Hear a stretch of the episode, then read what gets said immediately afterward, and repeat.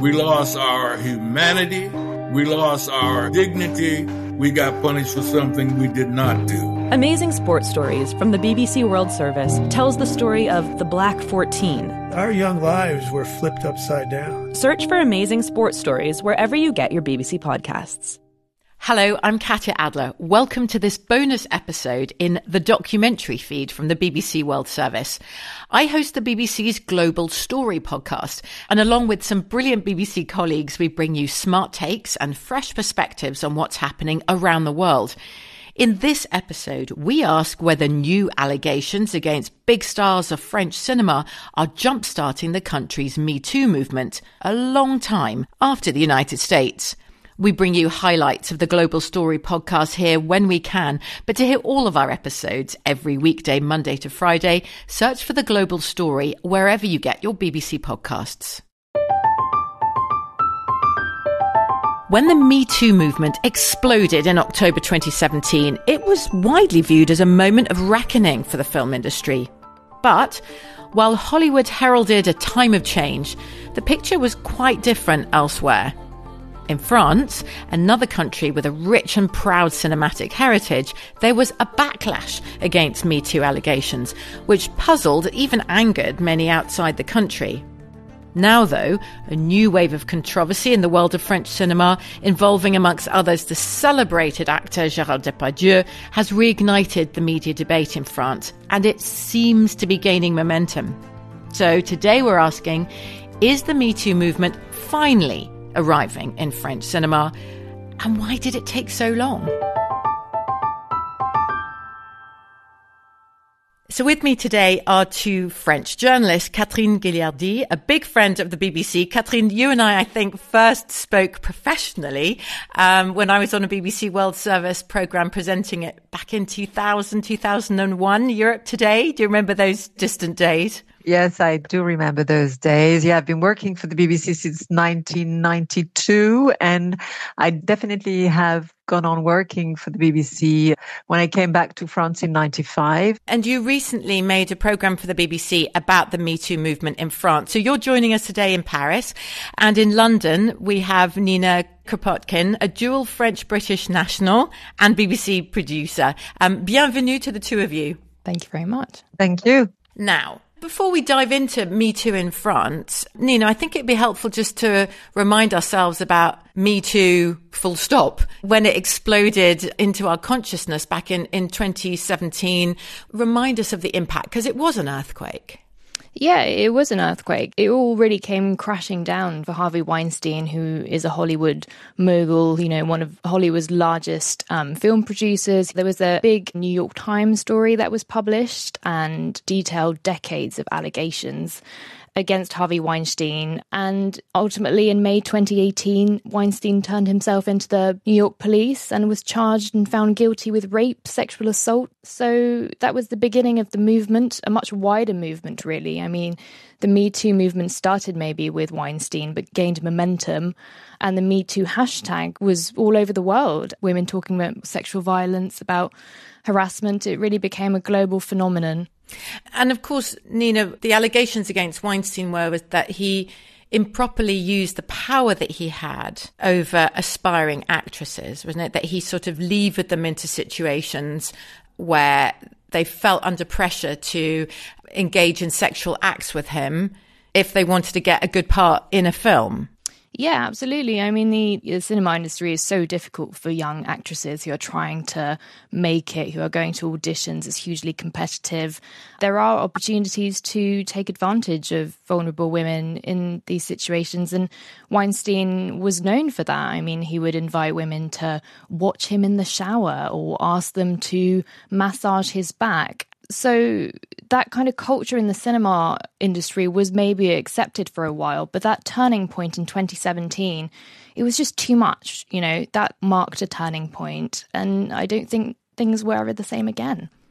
So it certainly marked a turning point in the United States, but I think it's fair to say, isn't it, Katine, that we can't really understand the Me Too movement in France without understanding France and the French. the relationship between men and women in France, I think, is a bit special. And when I talk to foreigners, especially American women, they sometimes really don't understand how it works. And that's why when the Me Too movement started in the States, the reaction here uh, was very French. Basically, the movement in France is always going back and forth and forth and back. And there's a sort of resistance here. Uh, actually, a, a, woman who is suing a famous TV presenter in France in the Me Too movement says that Me Too in France is like a millefeuille. It's a cake called a thousand leaves. And it's very good cake. You always have to add a layer and then another layer to make it good. And so this is how I would say the Me Too movement took in France. Well, before we go any further, I think it's important really to describe the significance of cinema in France first and foremost. I mean, it is huge, Nina, isn't it?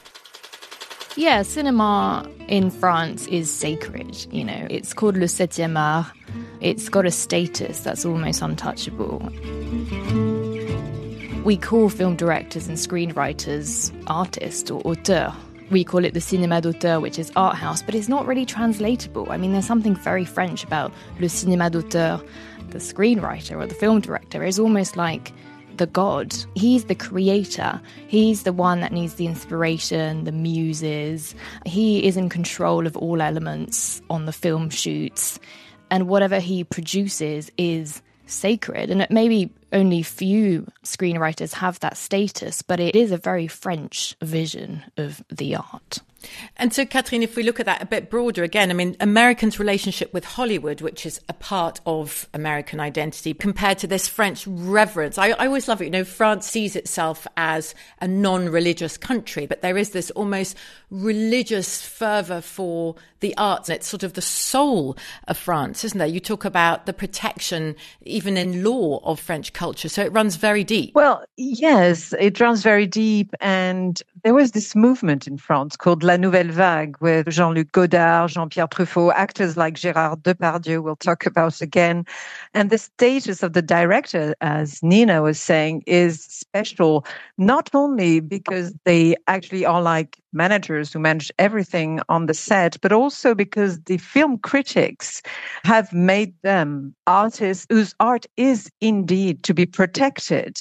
And it is definitely the case of those recently accused. I'm sure no one has seen Benoit Jacquot's film or Jacques Doillon, except a happy few outside of France. And one thing that is very interesting in terms of culture is that actors are actually not considered as normal workers with rights. I mean, they're considered as privileged. And it's the case, especially for women, for actresses. No one ever talked about protecting them when they were underage until recently. And they were just honored and celebrated by these men in their films. It's heartbreaking when you think of the age of these girls. They're a similar age to my teenage daughters at the moment. We've just had, you know, all the French headlines, new testimony from the actress Judith Godrèche and she's made high profile allegations against two directors, uh, right, Nina, including Benoit Jacquot. She accuses him of historical rape. I mean, back in 2011, he boasted that his relationship with her was a transgression and he said cinema provided a cover for it. Yeah, so Judith Godrèche made some new high profile allegations against Benoit Jacquot and Jacques Doillon. Jacques Doillon, by the way, was Jane Birkin's husband, who then was married to Serge Gainsbourg. So, very famous, well respected people in the industry. Judith Godrèche has accused Benoit Jacquot of grooming and also sexual assault. He has denied these claims, but you know, they were in a relationship when she was 14 years old and he was 39 years old. So, this, I think, in France has reiterated the need for this conversation to happen and it's brought back to the table the Me Too movement. Judith Godrèche, who also testified against Weinstein uh, when it was the time to do so, said recently that her couple because they were together for six years with this 39 year old director, was seen as cool she really feels guilty about it now. But you have to understand that her parents freed her before the age of 18 so that she could buy a flat with this director. And his filming of her half naked was seen as works of art, even by her parents. I guess the question that we've got today is whether France has moved on from those times, because historically you had artistic figures in France like Roman Polanski, who's continued to have a huge career in France despite a serious conviction in the US for statutory rape of a 13 year old girl. But that was in the 70s. Let's return to Gerard Depardieu, who you mentioned uh, right at the beginning of the podcast, Catherine, a giant of French cinema new allegations around him at the moment, new shockwaves around him, but allegations of impropriety are nothing new for Gerard Depardieu. Yes, and actually, uh, you talked about French and American relationship. When Depardieu was going to get an Oscar for a film he shot with the Americans, there was a whole campaign in France for him to get it, and also a very anti American campaign after Time magazine published an extract of an interview they had made with him in the 1970s when he said that he raped uh, girls in gang rapes. And if you look at the reports in France at the time when he was going to get this Oscar, it's incredible to hear the journalists say how this is an American plot and for him not to get it. But Gérard Depardieu is probably today, with Catherine Deneuve, the most acclaimed French actor. He's had a very long career from the age of 17. He's over 70 today and uh, definitely an icon here now he is facing trial for the rape of a 19 year old woman. And it prompted a campaign of revelation by many actresses, not only young ones like her, but older ones who are famous here in France and who said, yes, every time Gérard Depardieu was on a set, he would touch women, kiss women, he would say things that were outrageous. There was a documentary that came out on France 2, which is kind of public service TV, in December 2023 called La Chute de l'Ogre, and there was some footage that was filmed with Gerard Depardieu in North Korea, where he's kind of making these really inappropriate jokes, I guess we can call them that. And he's kind of using the fact that there's a language barrier. He's speaking in French, he's got an interpreter, and he's talking to these North Korean women in a really degrading way, and they can't understand what he's saying. Les femmes adorent faire du cheval. Elles ont le, le clito qui frotte. One of the quotes is Les femmes adorent faire du cheval, elles ont le clito qui frotte sur le pommeau de la selle, elles jouissent énormément, c'est des grosses salopes. It means women love to ride horses, their clitorises rub against the saddle, they love it, they're sluts. And then there's another audio clip, which is in the same documentary in North Korea, where Depardieu is stepping onto some scales and says 124. 124. 124, chérie. Attends, là, je suis pas en érection. En érection, c'est 126. So he's talking about his weight, and he says, I weigh 124 kilos, darling. Wait, but I'm not erect now. With an erection, I weigh 126. I mean, this kind of stuff I do think it'd just be acceptable from anyone else. And we're talking about the world of culture, the world of cinema, Catherine, but this goes into French politics, right? Because he's such a great of French cinema that we had French President Emmanuel Macron jumping out to support him after there was an outcry around these comments and his historical attitudes uh, towards women, right? Yes, the French president in January uh, said that um, Gérard Depardieu uh, made France very proud and that there was a manhunt against him. When the Gérard Depardieu story came out after this documentary Nina was mentioning, the Minister for Culture, who was a woman, actually said that she wanted to deprive Gérard Depardieu of his Legion of Honor, which is a very high prize here in France. And the French president sacked her Et je vais vous dire, je n'ai aucun regret. I have no regret about having defended the presumption of innocence for a public figure, in this case an artist, as I've done for politicians. Si j'ai un regret, if I have one regret, it's to not have said enough how important the words of women who are victims of this violence are, and how essential this fight is for me.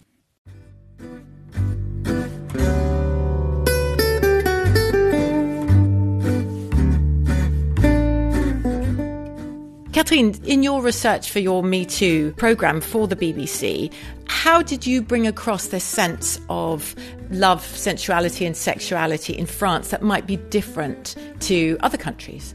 There is this celebration of the expression of sexuality in France that is very strong. And the idea of the documentary came after Catherine Deneuve signed a letter in a newspaper denouncing the hatred of women and of sexuality after the Me Too movement started. And they fought, these women, with Catherine Deneuve for what they called the freedom to pester.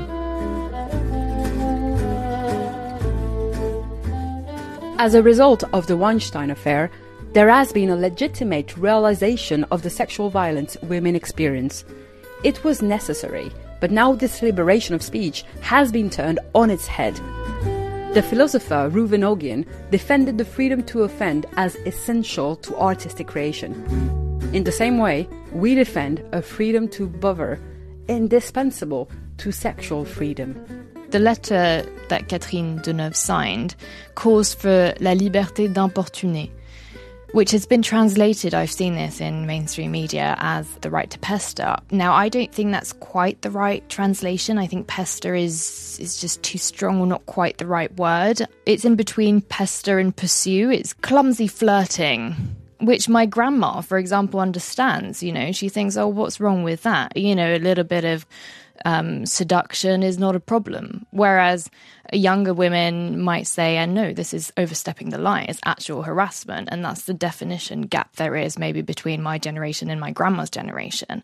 The Me Too movement was a huge source of conversation. I mean, the hashtag balance ton porc, expose your pig, was shared widely on social media, and that I think inspired conversation, activism. People were asking, is it right for someone's reputation to be lynched on social media? Do we have to separate the art and the artist? What about non illegal behavior that still feels wrong or immoral? So, all these questions were bubbling. So, it's interesting, isn't it? They were bubbling but but the cup didn't run over, as it were. So as as you both said, France's Me Too movement has ebbed and flowed. We've had a look at how French culture may have clashed with the US driven Me Too movement. Now, I'd really like to hear about French law and the obstacles to progress that it's presented. And of course, I'd like to hear from you if there are clear signs that things are now changing. If you're enjoying what you've heard so far and you'd like more in depth takes on the big headlines, one story at a time, remember at the end of this episode to search for The Global Story wherever you found this BBC podcast. In 1969, a plan to show support for an anti racism protest turned the lives of 14 promising black student athletes upside down. I don't think we realized what the true flavor of Wyoming was back in 1969. Amazing Sports Stories from the BBC World Service tells the story of the Black 14. There was a rebel Confederate flag being flown. It was different. It was definitely different. Search for Amazing Sports Stories wherever you get your BBC podcasts. From the BBC World Service, I'm Katya Adler, looking at France's Me Too movement. Is this the moment of change in France? And do laws help or hinder? Um, we spoke earlier about Roman Polanski. One of the reasons that his case is so controversial is that it involved a 13 year old girl, a rape of a 13 year old girl. And he was found guilty in the United States. But until recently, the legal definition of statutory rape in France was cloudy, wasn't it? Well, yes, it changed uh, now three years ago, and sex between adults and minor under 15 is still illegal, but it was only prosecuted as rape if there was proof of coercion that's very important. It has changed things and it has symbolically changed things. It seems that the French public is sensitive when the stories that are coming out are about women who were teenagers when it happened. It's true that the age of consent is 15 here and that rape is only considered when there is a condition, which is violence, constraint, threat or surprise. And therefore, you have to prove one of these. Nina, obviously, I mean, you live in the UK at the moment. How does it feel then in France when the idea of consent doesn't even come into the law? Because as Catherine said, violence, constraint, threat, or surprise is necessary to prosecute rape. So consent, if you're over the age of 15, doesn't even come into it confidence is very low, I think, in the judicial system, especially amongst young women. I think the police is ill equipped to take in testimonies. I think French bureaucracy, unfortunately, that's not a cliche, that is a real kind of hurdle. And the fear of not being taken seriously or mocked. And that's when the Me Too movement came in. It was almost like bypassing the judicial system by going straight to social media, where your voice could be amplified and people would believe you and you'd have a kind of support network. On the notion of consent, consent, I think because we're talking about it a lot more, the definition is being rewritten. And it's also more nuanced. I think people understand that consent isn't necessarily a yes or no question. It's more subtle than that. And I think young people, they're much more plugged in to these notions. Catherine, is there frustration amongst French women? And let's go back to the world of cinema that things are not changing on the ground fast enough. I'm thinking, for example, of Adèle Haenel. Could you tell us about her? Adèle Haenel is an actress in her 30s who decided to come out in the media and tell the story of when she was sexually harassed by a director called Christophe Ruggia. She decided not to sue him because she said justice doesn't consider me as a victim of sexual harassment, so I won't sue him. But eventually the state decided to sue him. So she went on with the judicial case.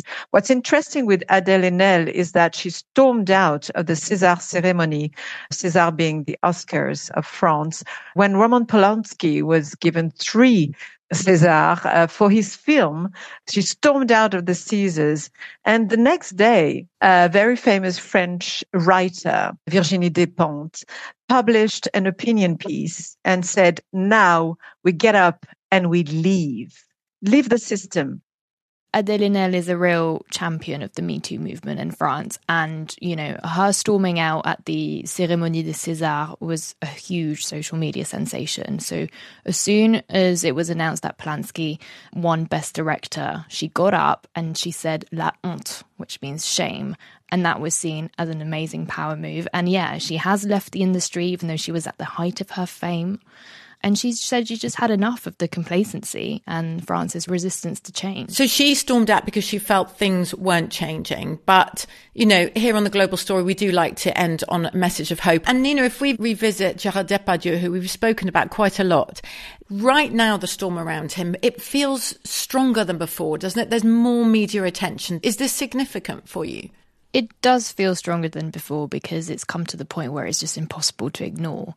There's been a bunch of historic allegations, these new or relatively new ones, where he's accused of rape on two occasions by a young actress called Charlotte Arnould, have also brought it back to life, and younger people, I think, also don't understand why this monstre du cinéma is still getting away with problematic behavior. So, yeah, I do feel like things are changing, although I don't think Me Too will ever take over like it did in America. I think there's still a French way of doing things that wants to be protected. I just wanted to talk about Johnny Depp and Maïwenn because that's a quite interesting French American example.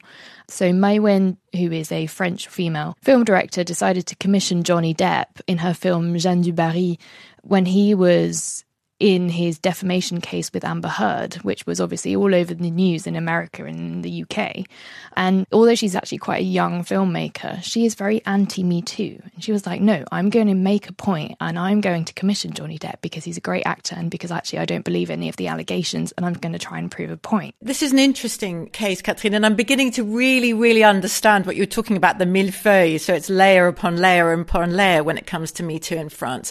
But ultimately, living in France, understanding the world of culture and cinema in the UK, in the US, and in France, do you feel this could be the turning point? Or do you think that feminism or Me Too really has national borders? No, I agree with Nina. I think it's really changing now. I think the media are doing a great job in France, some of them at least. Mediapart, who's online and who has a whole team working only on this topic. And also the historical daily Le Monde had set up and still has a team on Me Too. So it is changing. I really feel that those powerful women are changing the game and that maybe it will be understood now that, as Simone de Beauvoir would say it, maybe our m- most famous historical feminist gallantry will stop being the mirror of a French domination. Catherine, thank you. And Nina, thank you to you as well. Thank you so much. And thank you for listening. Before we let you go, we should say that we refer to a number of active and inactive legal proceedings in this episode. It's important to acknowledge that Gérard Depardieu has routinely denied any wrongdoing in relation to allegations of rape and sexual assault brought against him. The directors Benoit Jacquot and Jacques Doillon have also strongly denied allegations of historical abuse made by Judith Godrèche. Christophe Ruggia has denied similar allegations brought by Adèle Haenel, and additional allegations of rape against Roman Polanski have been dismissed as false by his legal representatives. Remember, if you want to hear more of the global story, it won't usually be available in the documentary podcast. To get hold of our episodes, search the global story wherever you get your BBC podcasts.